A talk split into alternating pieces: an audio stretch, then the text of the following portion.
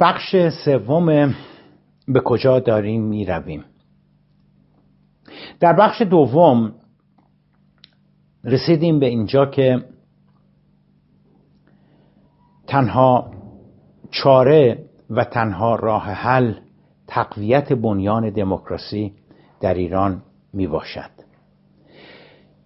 در این بخش می خواهم به این مسئله بپردازم که چرا نپرداختن به دموکراسی و نرفتن به دنبال راه حلی که منجر به تقویت دموکراسی بشود متاسفانه دید من راه حل عبس و به خطا رفتن است. رسیدیم به اینجا که چگونه می‌توان نهال دموکراسی را در ایران تنومند نمود. در حقیقت پاسخ به این پرسش یا درستتر گفته باشم پاسخ من به این پرسش است که باعث شده این روزها این همه تیغ و تیشه و سیلی از ناسزاها فحاشی و تهمت به سمتم به راه بیفتد. چرا که من معتقدم براندازی نظام و یا حتی تضعیف نظام نه تنها منجر به تقویت دموکراسی در ایران نمی شود بلکه برعکس معتقدم که این مقدار دموکراسی هم که در ایران وجود دارد را ضعیفتر کرده و کمرنگتر خواهد نمود. به بیان ساده تر اگر فرض بگیریم نمره دموکراسی در ایران به فرض ده دوازده سیزده یا چهارده است در مقابل نروژ هند یا ژاپن که نمره دموکراسی در آنها 18 19 یا 20 می باشد اگر این نظام سقوط کند یا تضعیف شود دموکراسی در ایران از ده یازده یا دوازده چهارده پونزده شونزده نخواهد شد. بلکه به واسطه دلایلی که ارائه خواهم داد اگر این نظام تضعیف شود اگر این نظام بدتر سقوط نماید همان دموک... همین دموکراسی یازده دوازده سیزده چهار خواهد شد دو خواهد شد سه خواهد شد. اگر این نظام سقوط کند آری ما نروژ نخواهیم شد ما هند نخواهیم شد از نظر دموکراسی. ما ژاپن نخواهیم شد از نظر دموکراسی. بلکه کشور دچار هرج و مرج بیثباتی از همگسیختگی خواهد شد. نروژ نمی‌شویم سوریه می‌شویم. آلمان نمی‌شویم افغانستان می‌شویم. و وضعمان حداقل در کوتاه مدت به مراتب از اینی که هست خرابتر و بدتر خواهد شد. چند دسته دلیل برای این باور دارم که به تب ورود به آنها در این مقاله در این مقاله یا نوشته کوتاه غیر ممکن است. دلایلم را سعی کردم به هر حال اینجا به صورت کوتاه و خلاصه بیاورم. اما چرا معتقدم که اگر این نظام تضعیف شود ما به عقب خواهیم رفت؟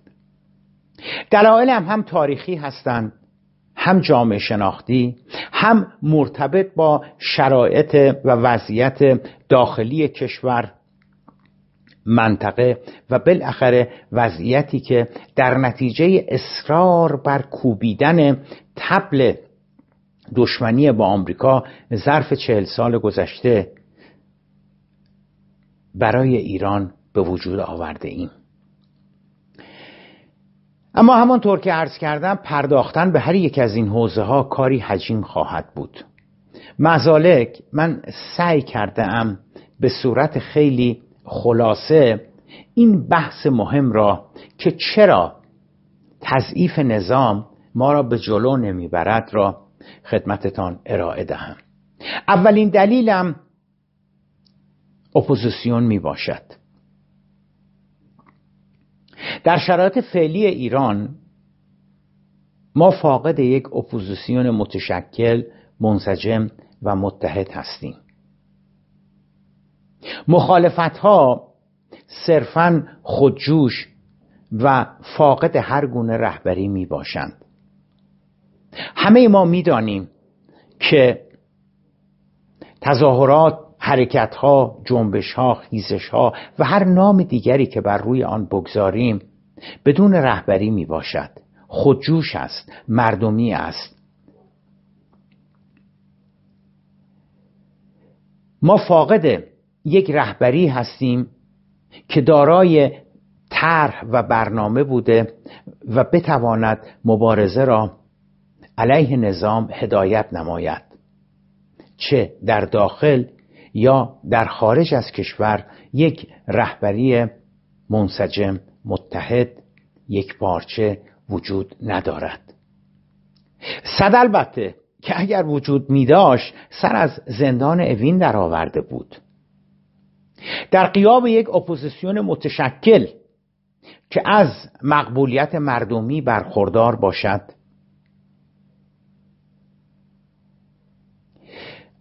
و ایضا رهبری ما واقعا نمی‌توانیم خیلی مبارزه را به صورت سازمان یافته به پیش ببریم.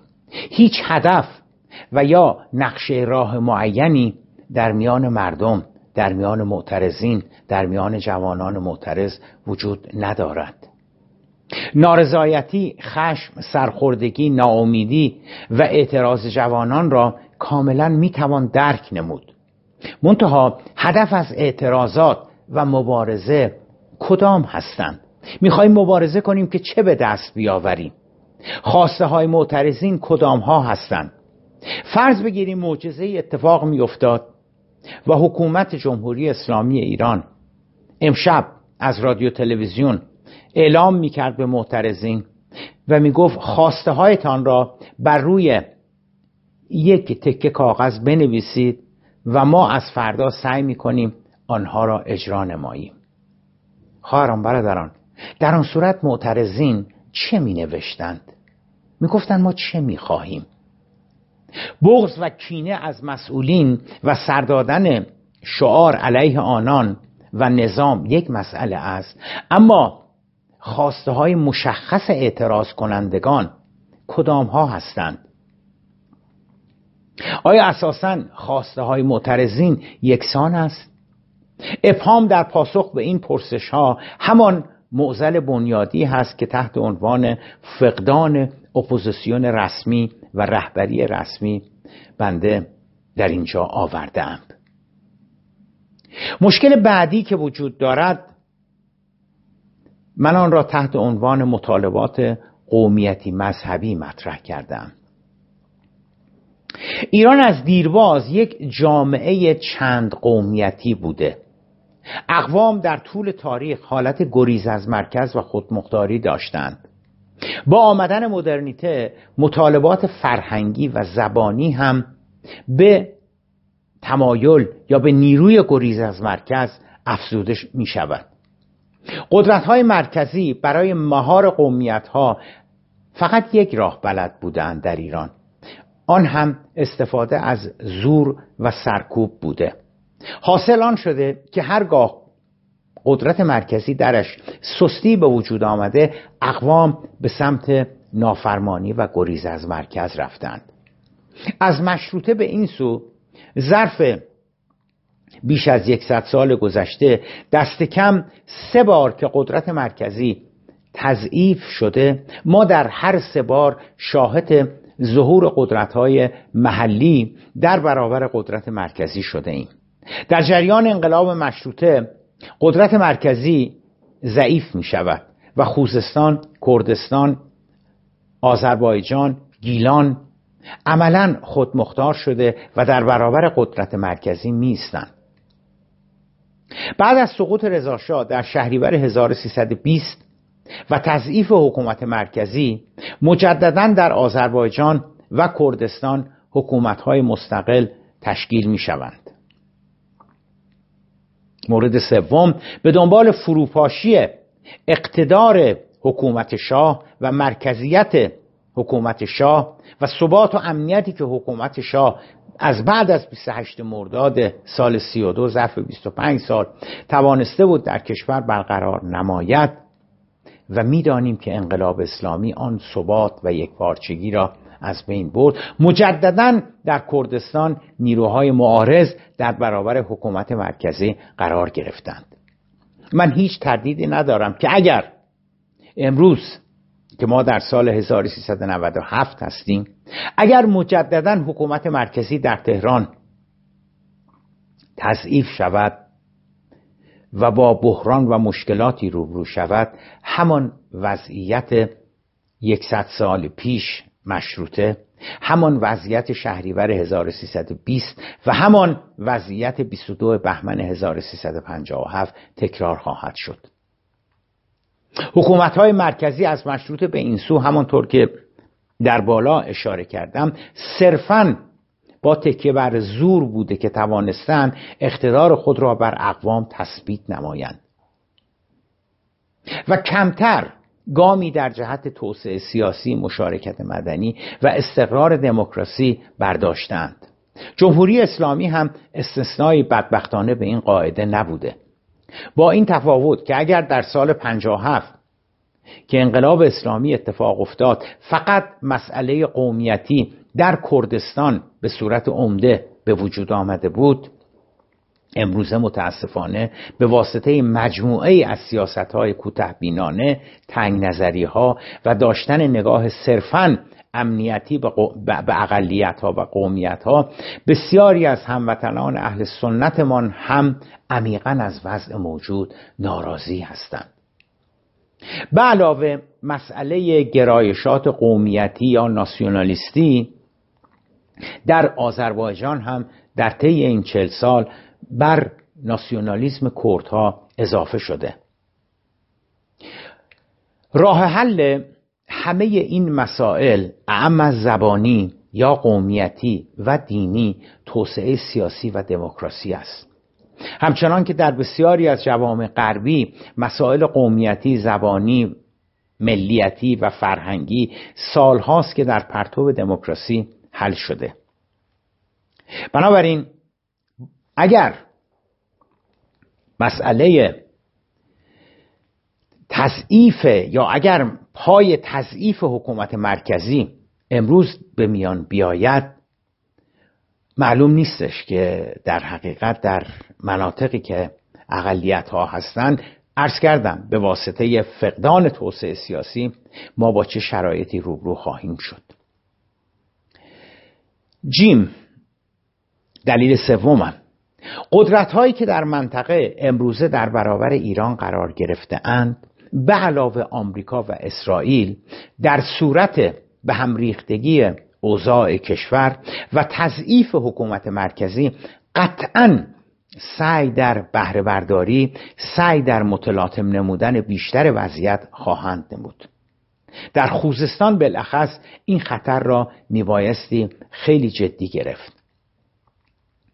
همه اینها که گفتیم به هیچ روی به معنای آن نیست که پس میبایستی دست بر روی دست گذاشته و هیچ تلاشی در جهت تغییر و تحول و استقرار دموکراسی در کشور به عمل نیاوریم. خیر.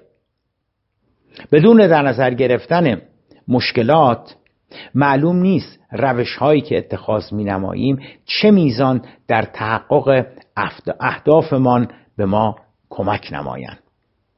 مقصودم آن است که ما راه حل ها و آلترناتیو هایی رو که می‌خواهیم در برابر نظام قرار دهیم بایستی بدانیم که این راه حل ها این گزینه ها چه طبعاتی را هم در کوتاه مدت و هم در بلند مدت برای ایران به وجود خواهند آورد.